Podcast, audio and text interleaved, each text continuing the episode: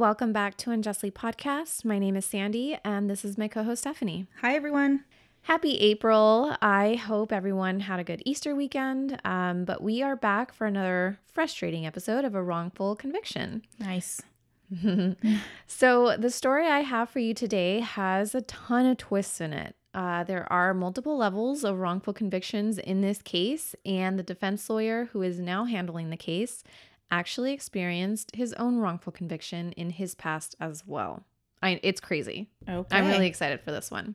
So, there is a lot going on in today's episode, but I am excited to share with you the story of Terrence Richardson and Ferron Claiborne, two men who were found not guilty but are still currently serving a life sentence in prison. Okay. Yes, How does that happen? I know, right? We'll get into that. Sources for the story can be found in the description of this podcast. So, on April 25th, 1998, in Waverly, Virginia, Officer Alan Gibson was shot in the abdomen in the woods behind an apartment complex. He had confronted two male suspects on foot and a struggle ensued, which led to Officer Gibson being shot with his own gun. He was taken to the hospital, but ultimately he succumbed to his injuries and died. Officer Gibson was a 25 year old husband and father to a little girl. Waverly Police Chief Warren Stirrup was the first on the scene. Stirrup says that when he arrived, he made the split decision to pick up Gibson's gun that was used to shoot him and secure it in his car to ensure the safety of other officers. Unfortunately, this move contaminated the evidence. Before he died, Officer Gibson gave the description of the two male assailants. He stated that it was two black men, one was short and balding, and the second one with dreadlocks. So police started rounding up black men that they could find in the area and took them in for questioning. Many were interrogated until they gave up a name of a potential suspect or any information. Included in this roundup was Ferron Claiborne and Terrence Richardson. Neither Claiborne or Richardson fit Officer Gibson's description. At the time, Richardson was a 27 year old who was short in stature and had closely cropped cornrows. Claiborne was 22 years old and was tall and had a bald haircut. So, this is the opposite of what Gibson had described. He said one was short and balding, Mhm. whereas the other guy was tall Mhm. um, and had a complete bald haircut, not balding. Mhm. And then the other one he said had dreadlocks, whereas This one has Richardson cornrows. had cornrows. Yeah. And tightly. It wasn't like long cornrows, it was tightly cropped cornrows. Another two witnesses, a 10 and 15 year old girl, both witnessed Officer Gibson come to the parking lot, leave, and then come back and casually walked behind the complex to the woods. Yeah, it sounds odd already. They heard a gunshot and saw a big black guy with dreadlocks run away from the scene, is what they said. Okay. That was their description of the guy. Um, so they went to call for help, and their description matched Officer Gibson's description, which again did not match either Richardson or Claiborne. Eventually, though, one of the men that had been questioned by police gave them the names of Richardson and Claiborne. So Sean Wooden lived near the apartment complex where Officer Gibson was shot. He had a very long criminal history and had outstanding charges for drugs, theft, and sexual assault. Wooden said multiple times he didn't know anything about the murder, but after he realized they weren't going to let him go, he says he was there with both Richardson and Claiborne. Hmm. Wooden would not be charged with anything in exchange for his testimony. So it sounds to me as though this guy who has a criminal history and was being interrogated about a murder until he could give information might have gotten scared and just gave police two names so that he could be let go. Mhm. And this is something that does happen because we've seen this with the Central Park Five, Yeah. apart from a lot of other cases. Um, but in the Central Park Five, the kids gave names of people they had never even met before just so that they could get out of there and get home. So this is a common thing. Which uh, that's crazy to me though because I don't know that I could just pull pull like two random names out of thin air. I'm sure they were not like random. It's like No, people they knew knew them. but like So we'll get into like their connections, but the idea of knowing you don't know anything about this case and you're just gonna say names anyway. With the Central Park Five, the police gave them the names. Yeah. And then they were like, okay, I was with so and so, even though they had never met them in Yeah. person. I'm wondering if by then maybe police did mention both of them Yeah. as potential suspects or oh we have like- them here too and they're talking it to them. Yeah. yeah and so wooden's like oh yeah i was with them and they did it but you know for exchange for my testimony i don't want any part of this another witness yvette newby also had a criminal record and outstanding drug charges originally she said she didn't know anything then she said she was there and she named a person who she said did it unfortunately that person was in prison at the time of the shooting so she Mm. lied okay. so the cops arrested her and charged her with contempt because she obviously gave a false story. Yeah. Um, and that's when she agreed to testify against Richardson and Claiborne. Already a mess. Yeah. We're two witnesses in, and it's already not looking good.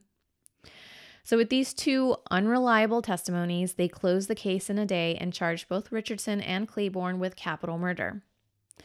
The description Officer Gibson gave was ignored, and the description the two girls made were also ignored. These witnesses weren't the only things ignored, though. So let's look at what else investigators and the prosecutors ignored. Both men had alibis. Wooden, who said he was there at the scene with Richardson and Claiborne, lived with his girlfriend and kids. Wooden's girlfriend gave a completely different story. Wooden's girlfriend said that at the time of the shooting, Wooden was in bed with her. Okay. Um, she also said that Richardson was on their couch watching TV with her kids because he had spent the night. Hmm. So this happened in the morning. As she went to start the laundry, a neighbor went over to tell her that someone had gotten shot in the apartment complex nearby. Even though Wooden eventually told police he was there, his girlfriend basically said, I don't know what he's talking about. He was He was home with home." me. And so was Richardson. And I'm sure the kids could corroborate that story as well. Right. Claiborne had stayed the night at his uncle's house. That morning, he started walking over to his girlfriend's house. His cousin saw him walking and said hi to him. Soon after, a bunch of police cars started driving past him. A policeman had seen him walking as well. I didn't include this in my writing, but I do remember that Claiborne had also, like, there was a bunch of police officers going around and he called one over and was like, What's going on? Hmm. And that's when they told him, like, someone got shot behind the apartment complex. So, like, he has a cousin that said he saw him walking in a certain, you know, in a certain block. Mm-hmm. Another police officer saw him walking, and then he calls over to some police officers, like, dude, what's going on? Yeah. But he still ended up in this situation. So it's just crazy to me. Everything that unfolds, it just keeps getting weirder and weirder. Yeah. During the investigation, a hair sample and other fibers were taken from Officer Gibson's body. The gun was taken for examining. DNA samples, as well as fibers from their home and clothes, were taken from Richardson and Claiborne. None of them matched. So there's absolutely no physical evidence tying these two men to the murder.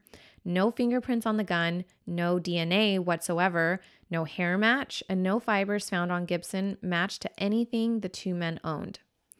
According to Gibson, the two men had wrestled him to take his gun and held him down as they shot him. With all this close contact, surely there would have been evidence left behind. Mm-hmm. And there was fibers found on him. It just didn't match the two suspects that they had. So it didn't fit their story. No, it didn't fit their story. One more thing Officer Gibson said there were only two men. He followed two men to the woods, two men attacked him, one man held him down while the other shot him. So, two. According to Wooden, though, the star witness, he said he was there with Richardson and Claiborne, which makes it three men. Hmm. Again, this was ignored. So, everything the officer is telling them, it doesn't have any weight to it, it looks like. They just, they had Richardson, they had Claiborne, they had someone that says, like, oh, yeah, it was them. I Mhm. was there, I saw it. And they, that's it. And they ran with it. So essentially, police have absolutely nothing. They have two testimonies from witnesses who had something to gain from them, but also who had inconsistencies in their stories and completely conflicted with what the victim said happened and what the witness's own girlfriend said happened as well. The description given by the victim and two other witnesses did not match Richardson and Claiborne. Zero evidence connected them to the crime, and both had alibis. One thing to note there was a man whose sister lived at the apartment complex that did match the description that Officer Gibson gave. At the time of the murder, he was out on bond for a gun charge and was a known drug dealer. He was never investigated. Hmm. But all of a sudden, Richardson and Claiborne found themselves entangled in what is about to become an extremely complicated case with a lot of doubt. So the prosecutor, David Chappelle, knew from the start that they didn't have anything on these two men.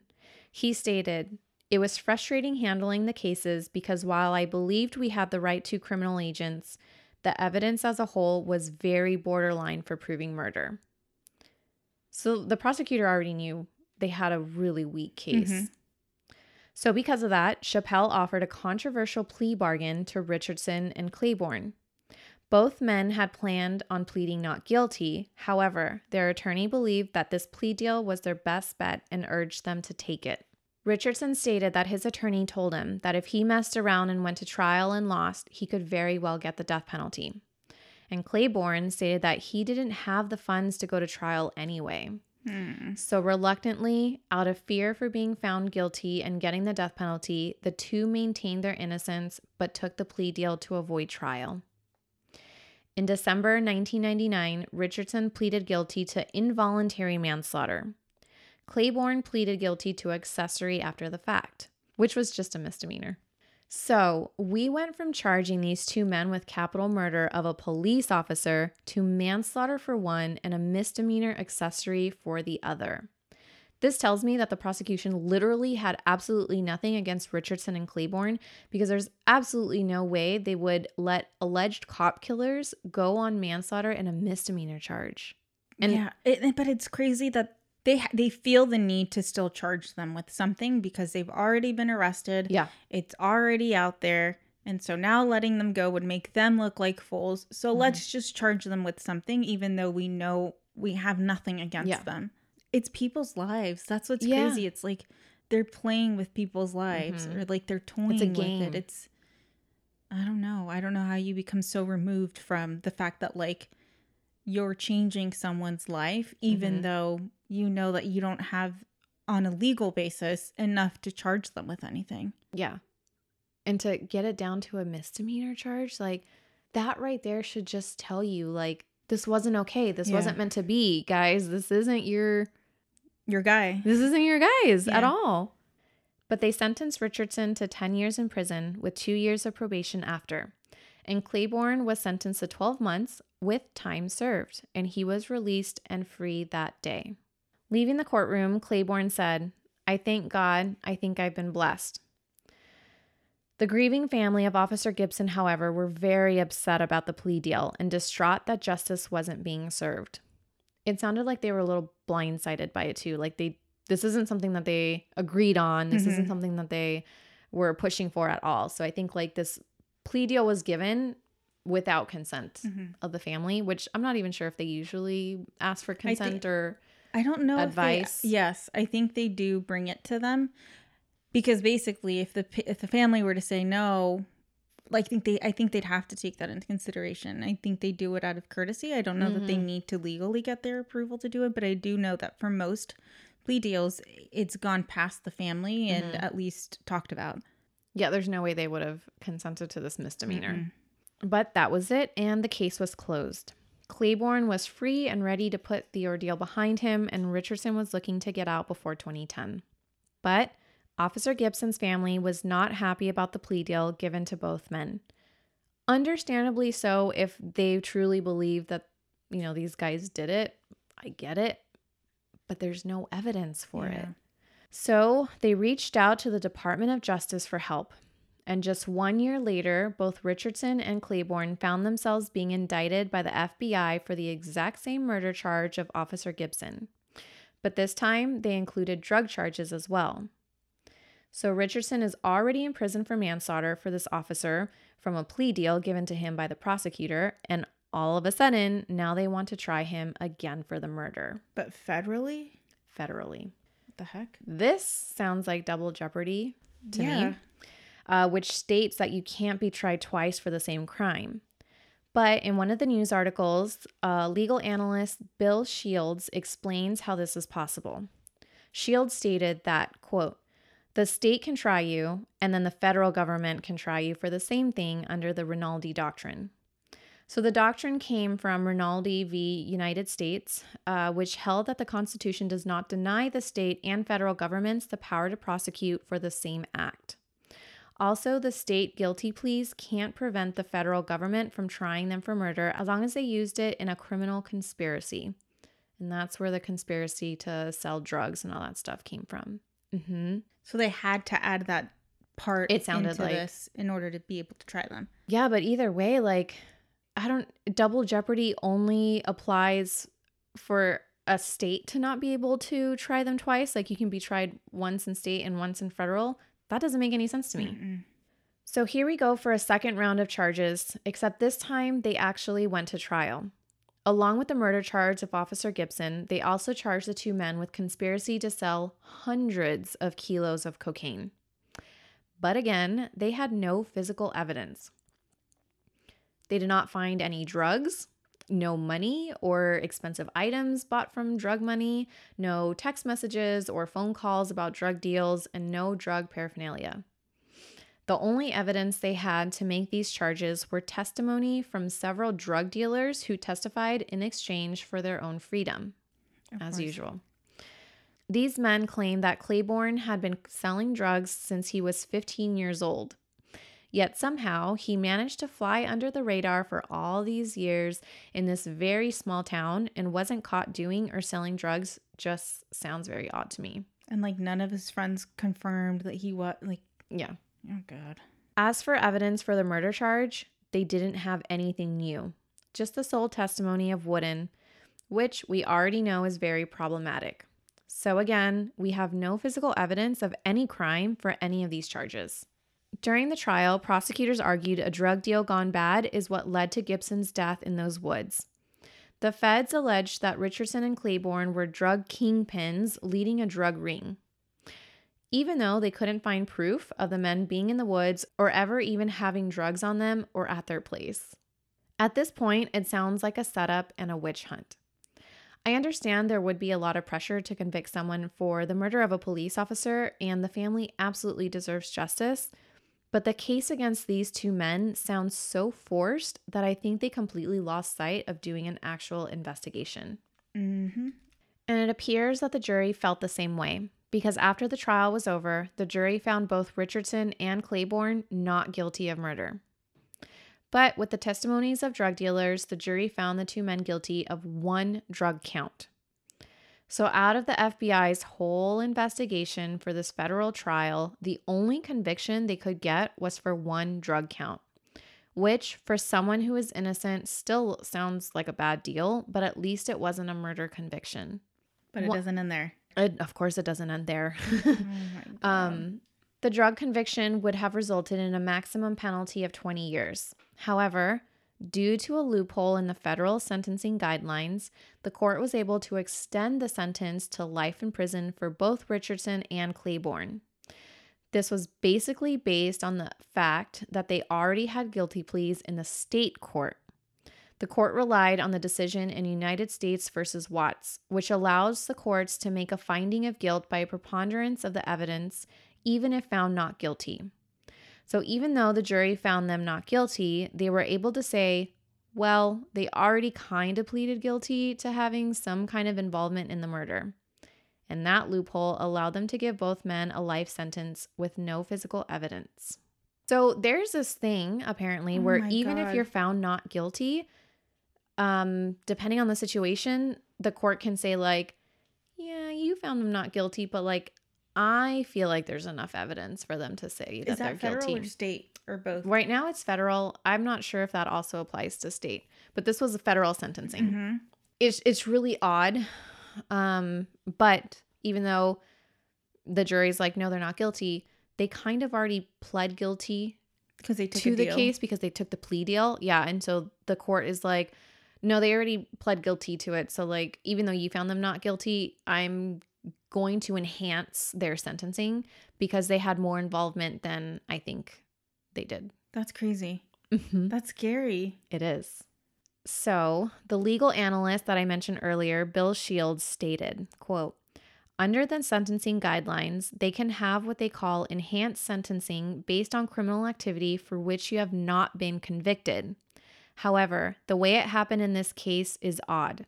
It's a miscarriage of justice to enhance on something they have actually been acquitted of. I have not Mm. seen that before. Yeah. federal court was trying to throw anything they could at these Yeah. guys and like do whatever it took to get them life in prison, no matter the cost. Yeah. So, former Waverly Police Chief Warren Stirrup, the officer who I mentioned earlier that was the first to show up to the scene to help Officer Gibson, he spoke to ABC 8 News regarding the case after the men were found guilty of the drug charge and allegedly leading this drug ring. Police Chief Stirrup, who is also friends with Officer Gibson, let's keep this in mind. Mm. So he does care about Officer Gibson. He does want, you know, justice served for the family. But this is what he has to say. He says, quote, Kingpins? Come on. I never saw them. I never knew them. We knew who were the drug players in the drug scene on that street. Those two were not players. So Stirrup doesn't believe any of the allegations they were accused of. I also want to mention real quick that the investigation was taken from the Waverly Police and the state police took over as investigation. So that seems odd to me as well.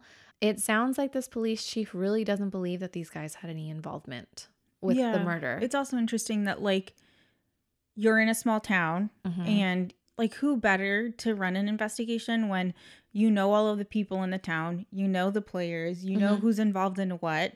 It would make sense that someone who knows those things would be the one leading the investigation and so for that investigation to leave their hands and then be put in the hands of the state police who might not have the knowledge of the town right. it's it is a little weird especially considering the fact that he's come out and said these people are not involved in drugs. Yeah. i know who is and it's not them that that is a little concerning. Hmm Yeah, and I'm surprised that I don't know if the FBI interviewed him to see what his thoughts are on that. I'm pretty sure he would have told them like, "Mm, "There's no way Yeah. these guys had any hundreds of kilos is what they're accusing him, not like a little bit that they had in their pocket, like hundreds of kilos that they're conspiring to sell." that's the kind of stuff we see crossing the border Yeah, You know, and for the police chief to be like, "No, like not- that's not them," but you're still going to charge them with these drug charges, which then led to their life sentence because Mhm. that was able to get enhanced by the court saying, "No, there's a preponderance of evidence that they're guilty because they did these plea deals in state court." Like this is a giant mess. yeah yeah A juror that was at the federal trial, Dawn White, also spoke to ABC 8 News regarding the case. She described the prosecution's evidence as a parade of prisoners being used as witnesses and all testifying in orange jumpsuits. All of them had something to gain from their testimony. White also said that no one ever thought Richardson and Claiborne were guilty of murder. White said that even though they found them guilty of the drug charge, she assumed they would get a max sentence of like 10 years, which is what Richardson was already serving. But it wouldn't be until years later that she would discover the men were sentenced to life in prison because the judge made the decision after the jurors were dismissed and did not consent with them regarding the sentencing. wow White said she was dumbfounded and couldn't believe it because they found them not guilty of murder.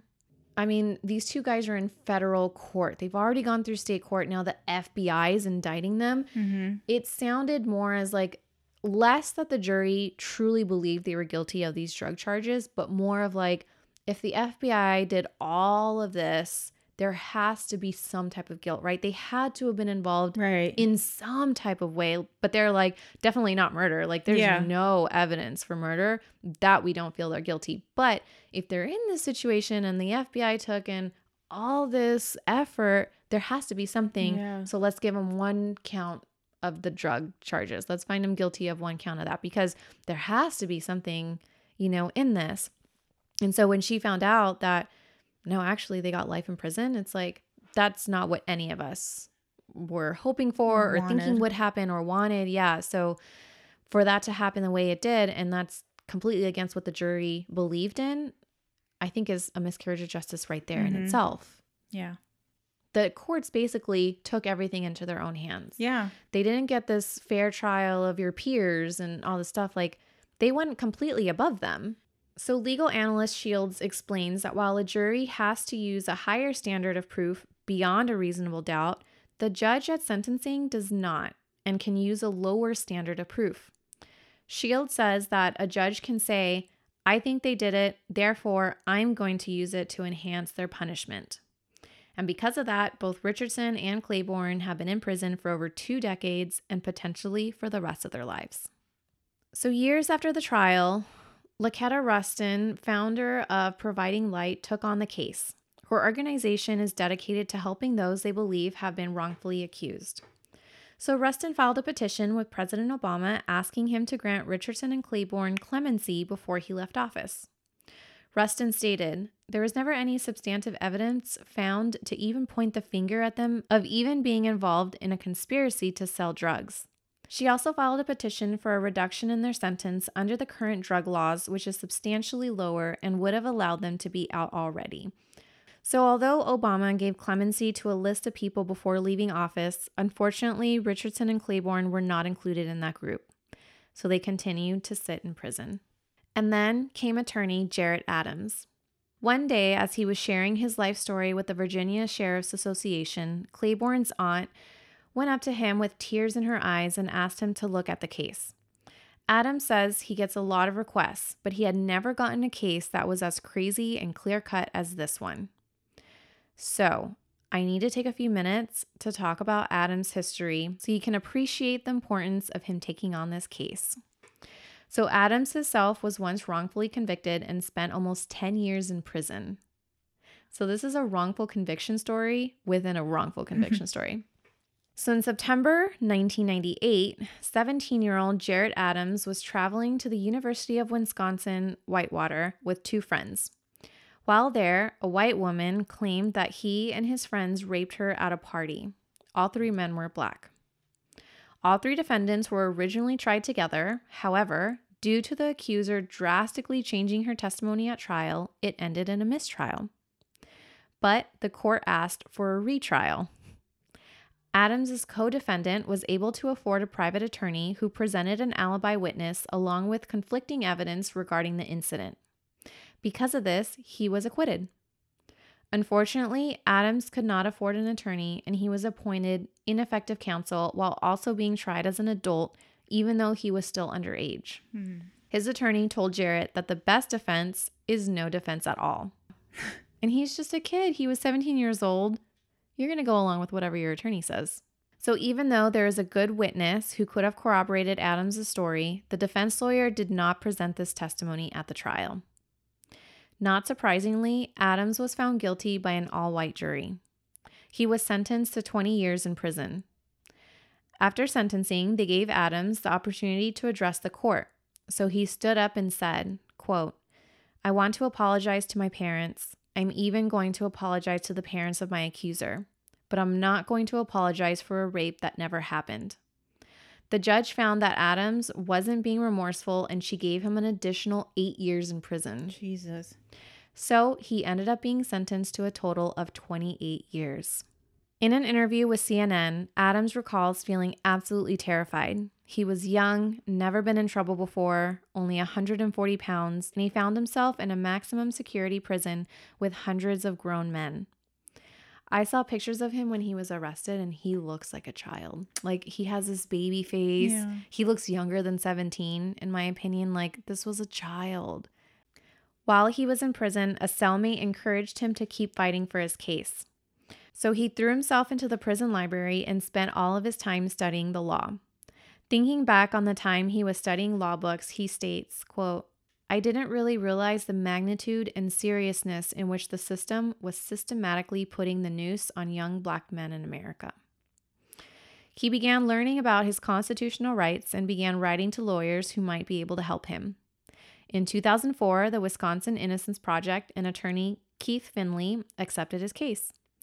They told him that based on the accuser's testimony alone, they were dumbfounded on how he ended up in prison and not to mention the attorney's failure to present the witness that got his co defendant a not guilty verdict.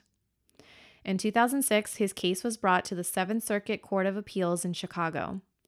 The court unanimously overturned his conviction, and in 2007, Adams was finally exonerated and set free. Unfortunately, he was denied compensation for his time spent in prison. When the judge made the final decision on releasing Adams, the judge didn't look up at him at all. So as Adams walked out of the courtroom, he said, You might not look at me now, but you're going to have to see me for the rest of your life. Hmm. And just three months after being released from prison, Adams enrolled into college and was determined to help others who were wrongfully convicted. Oh. While going to college, though, he struggled getting a job because although his name and record were cleared, he still had an eight year employment gap that he had to explain. Right. So he shoveled snow to help pay rent and he took night classes.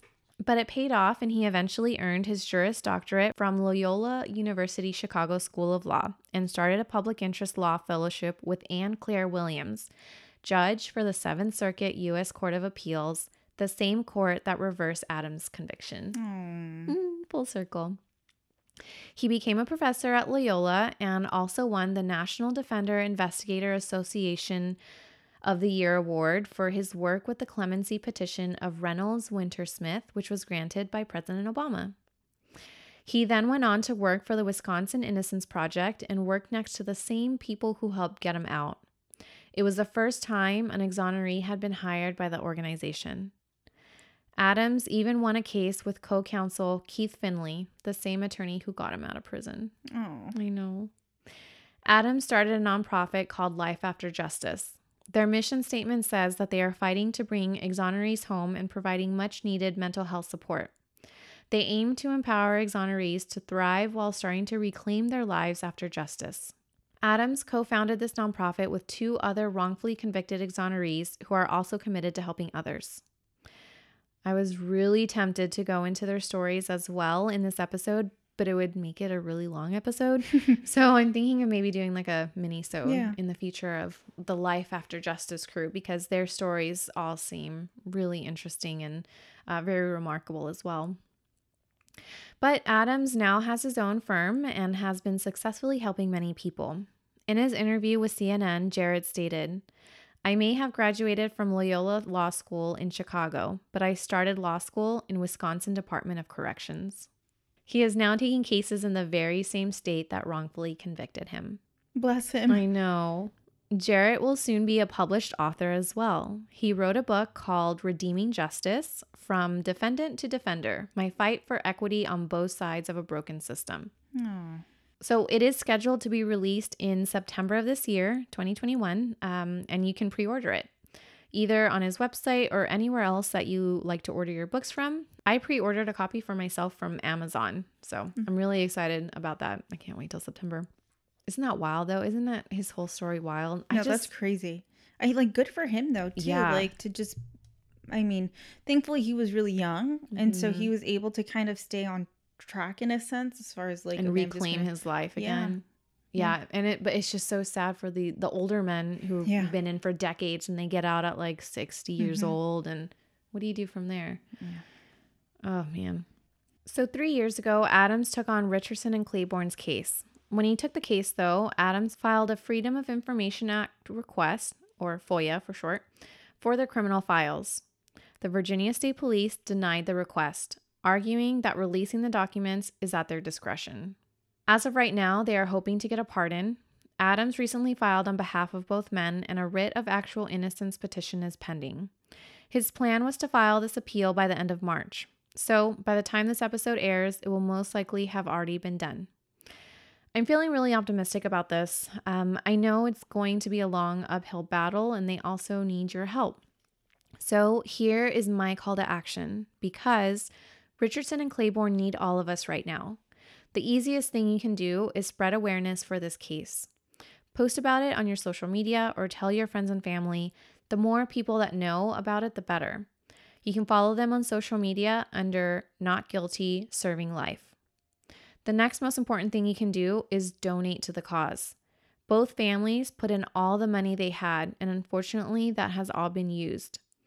Adams has been working this case pro bono, and it is extremely costly to do all the work needed to exonerate someone, let alone two people on a case.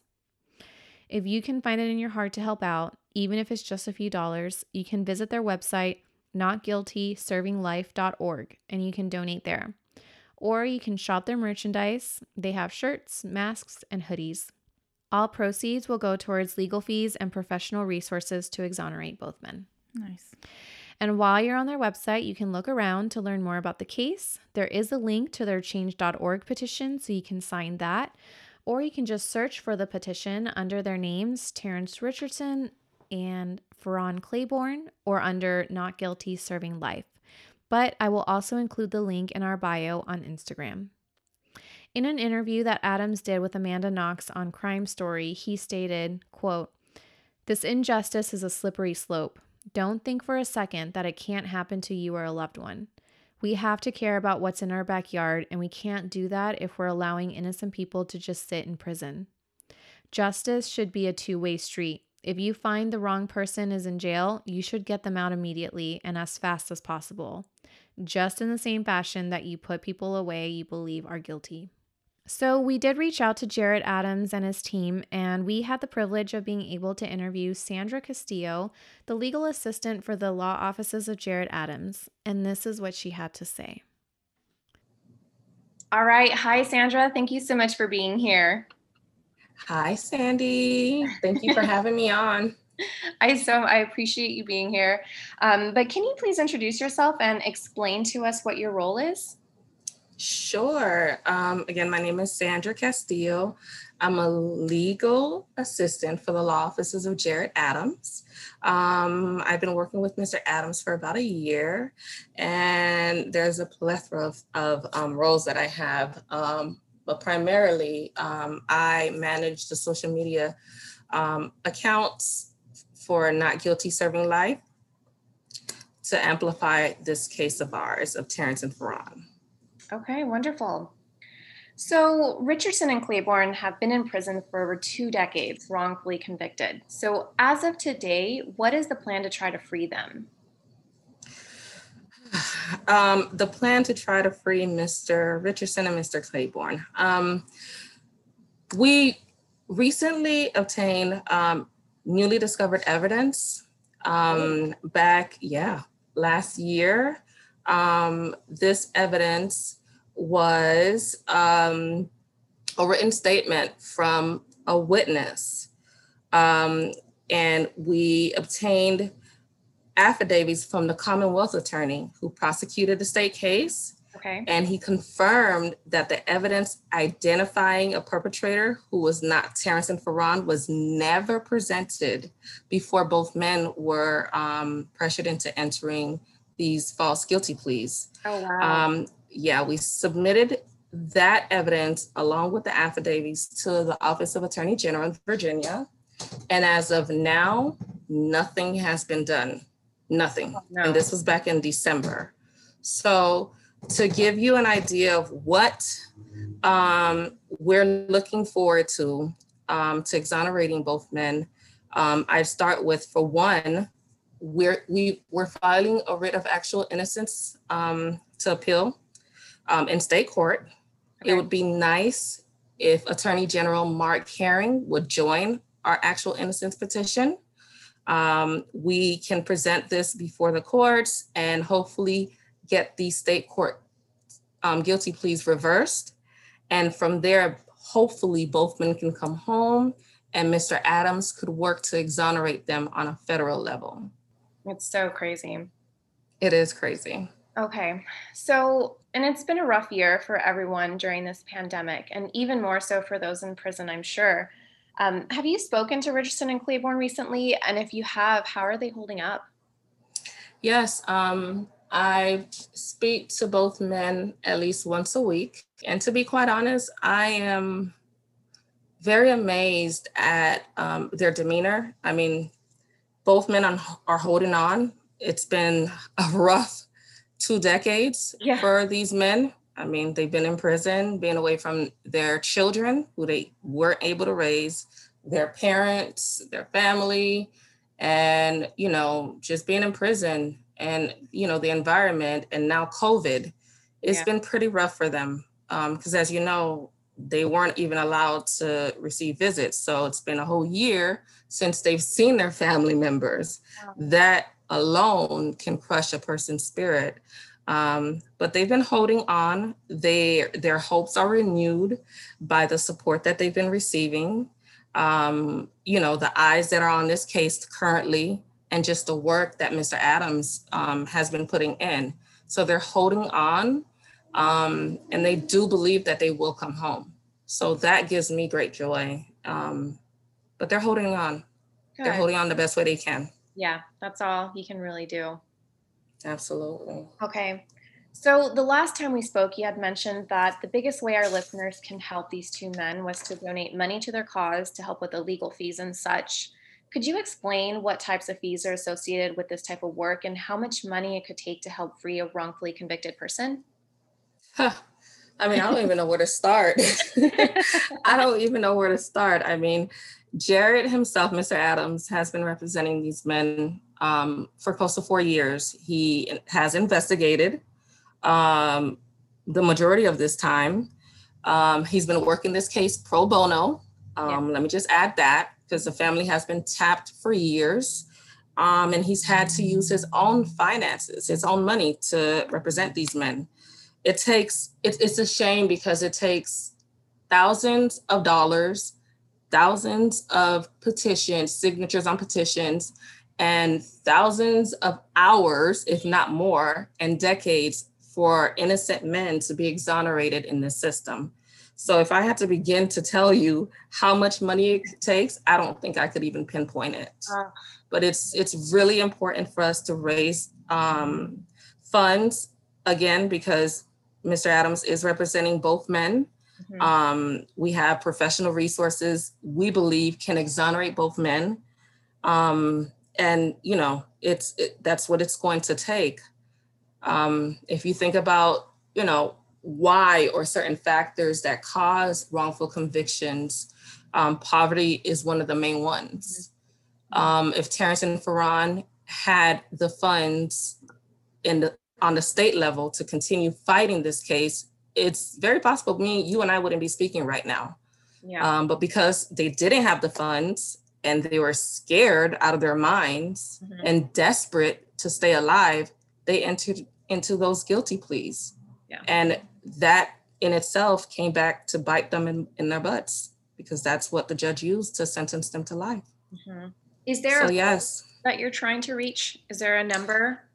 The goal that we're trying to reach is a hundred thousand okay. um, dollars, and that will cover all the costs um, from you know the professional resources, the visuals that we're trying to create, um, the experts that we're trying to hire, travel, filings, um, just a- anything that we believe would um, help and assist us bring these men home. So, I understand the criminal justice system can be really complicated and it has a lot of flaws.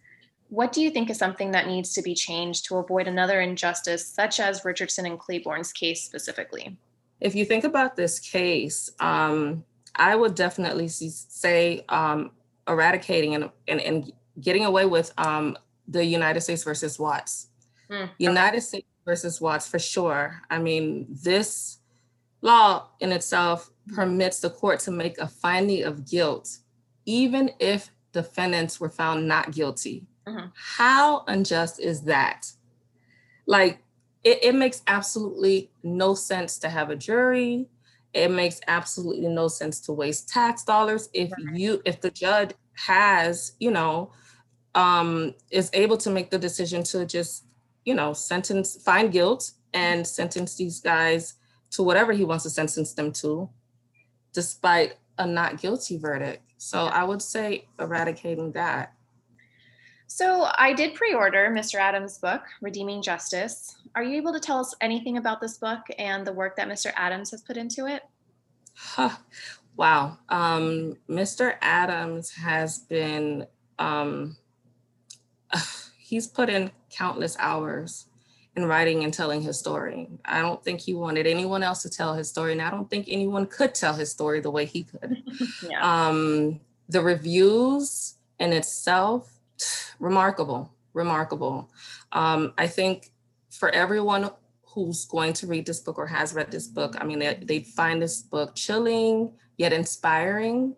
He's received reviews from best-selling authors like John Grisham and Scott Turow. And when I say you'll need, you know, a tissue next to you when you're oh, reading this book, um, but then you'll quickly be inspired also um, it's no exaggeration. Yeah. yeah, Redeeming Justice will be that book. Yeah.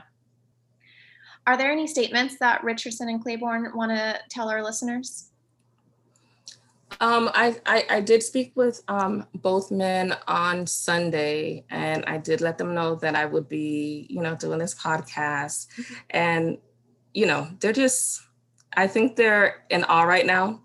Um, just the fact that people are paying attention and want to hear their story. Um, if you think about the fact that it's been 20 years, no one has cared, no one has given them the attention that they need, and just to be receiving a little bit of attention that they're receiving now, um, they're just grateful. They're thankful. They they'd like to thank everyone supporting them, and they're encouraging everyone to continue being their voices, to continue fighting for them, and you know, to to hold on, even when we have the weeks where it seems like it's it's difficult and nothing is moving to continue holding on because they're they're relying on us my heart breaks for them. All right. Is there anything else that you want to add? I mean, to just piggyback on what I said from Mr. Claiborne and Mr.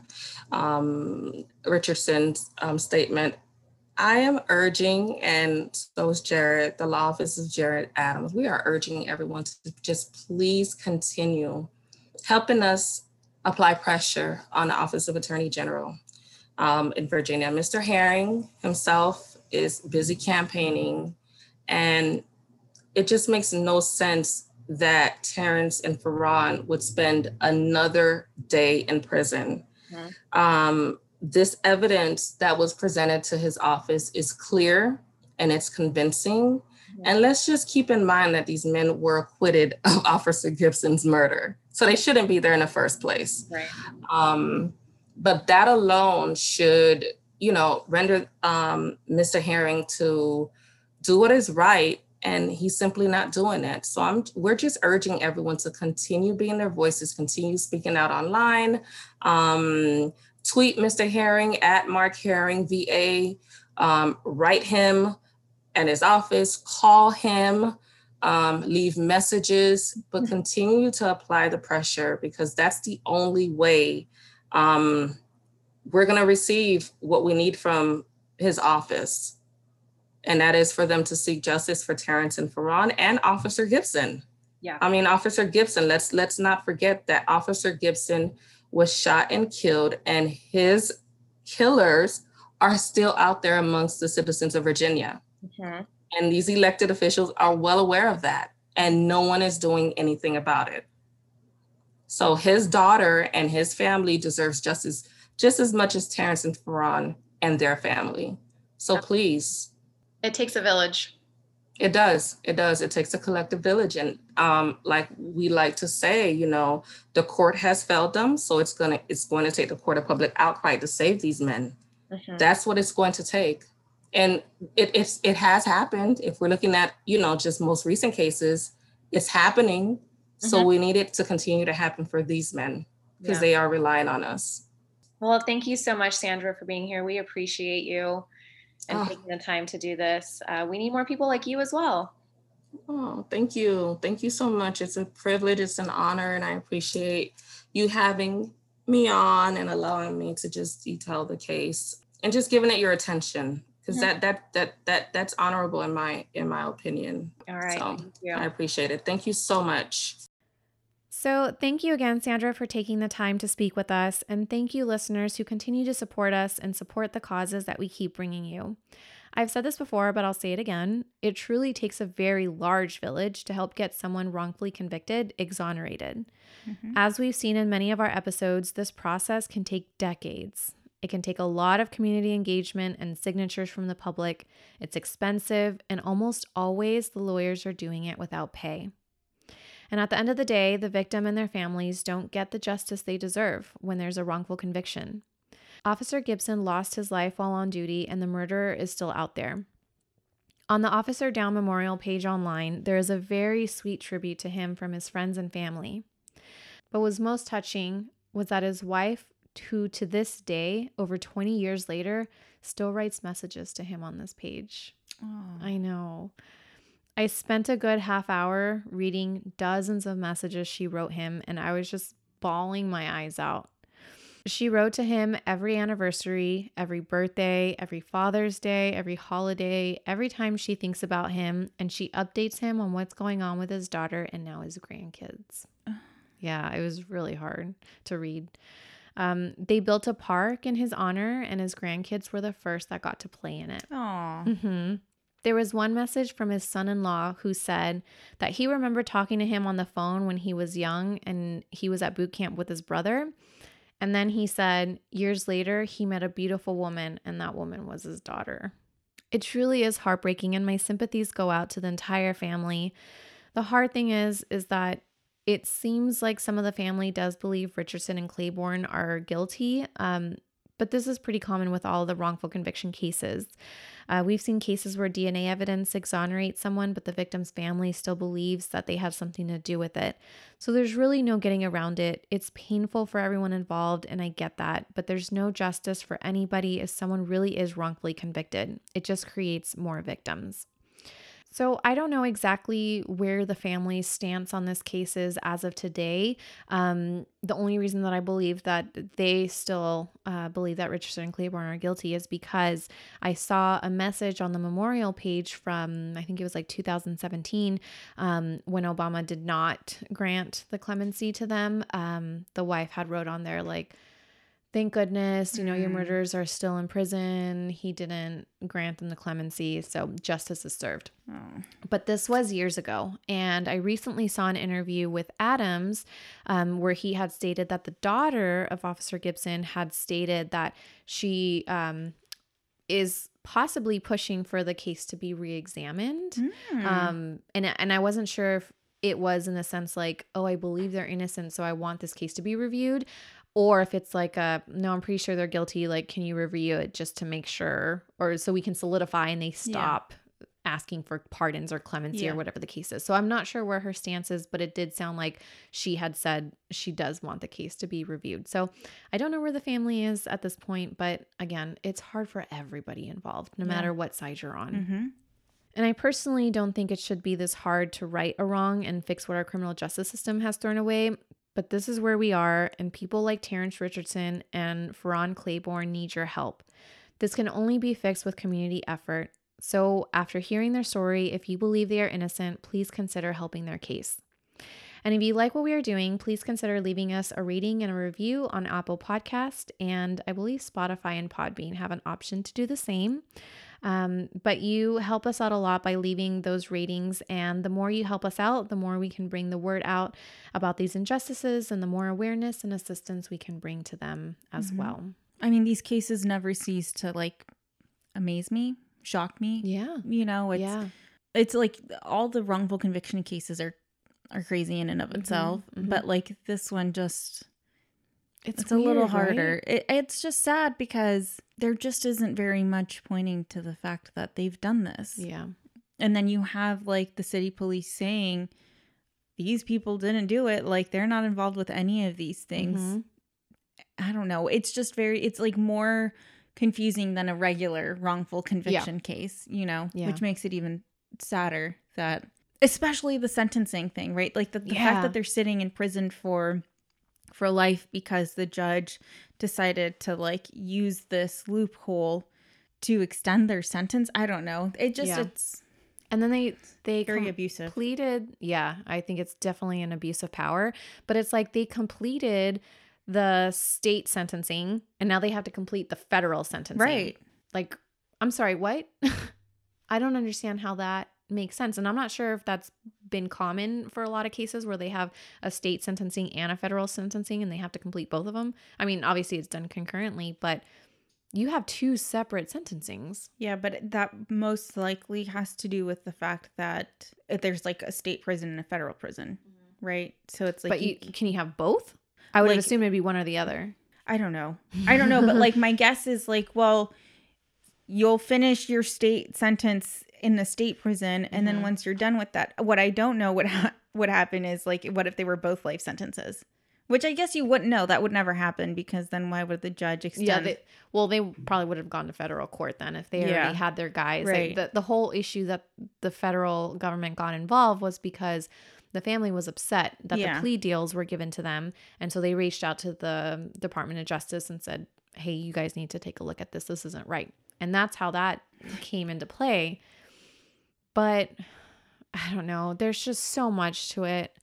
It's really crazy um, to think that these guys are solely there for life on one drug charge with no evidence other than drug dealers saying that they did this and then they get off clean because of their testimony, which we see all the time as one of the leading causes of wrongful conviction to begin with.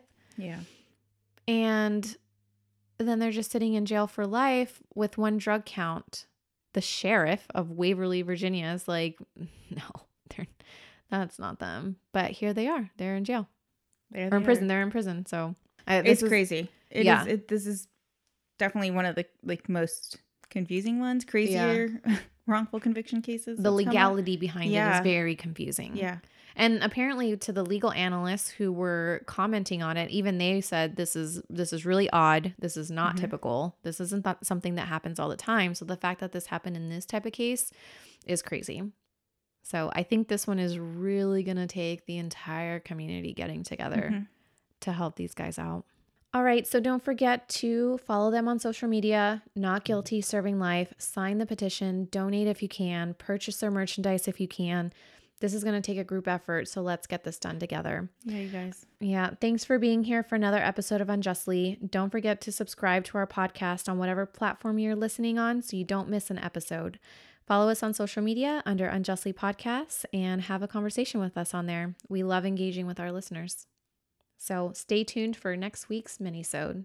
Thank you, everyone. Um, hope you guys enjoyed this. See you next time. Bye. Happy April. I it's gonna be April when okay. no, I knew. it. You just looked at me like I said it wrong. No. like it's March, bitch. During the investigation, oh, I skipped something, I think, which was just a misdemeanor at the time, or ever. I idolize. Oh, uh-huh. I idolize Sister Helen Prejean is one, but Steve. Brian Stevenson, Stevenson, I fucking love him. Jarrett Adams has just been added to this motherfucking list. Bye. I don't know. I, I said see you next Ah. time. See you next time, and bye is the same. yeah, no, I said my bye. Yeah. Okay. We're good. Yeah. Bye. Bye.